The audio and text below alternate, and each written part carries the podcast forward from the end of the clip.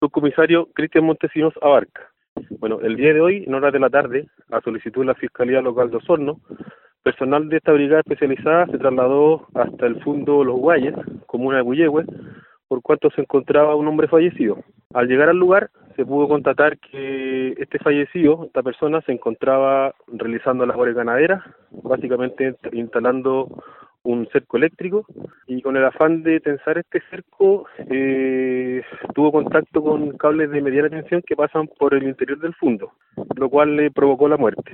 La causa de muerte será determinada por la necropsia correspondiente en el Servicio Médico Legal de Osorno. Esta persona es un trabajador de acá del fondo, de, de 49 años de edad aproximadamente, quien se desempeñaba labores ganaderas acá en el, en el mismo fondo.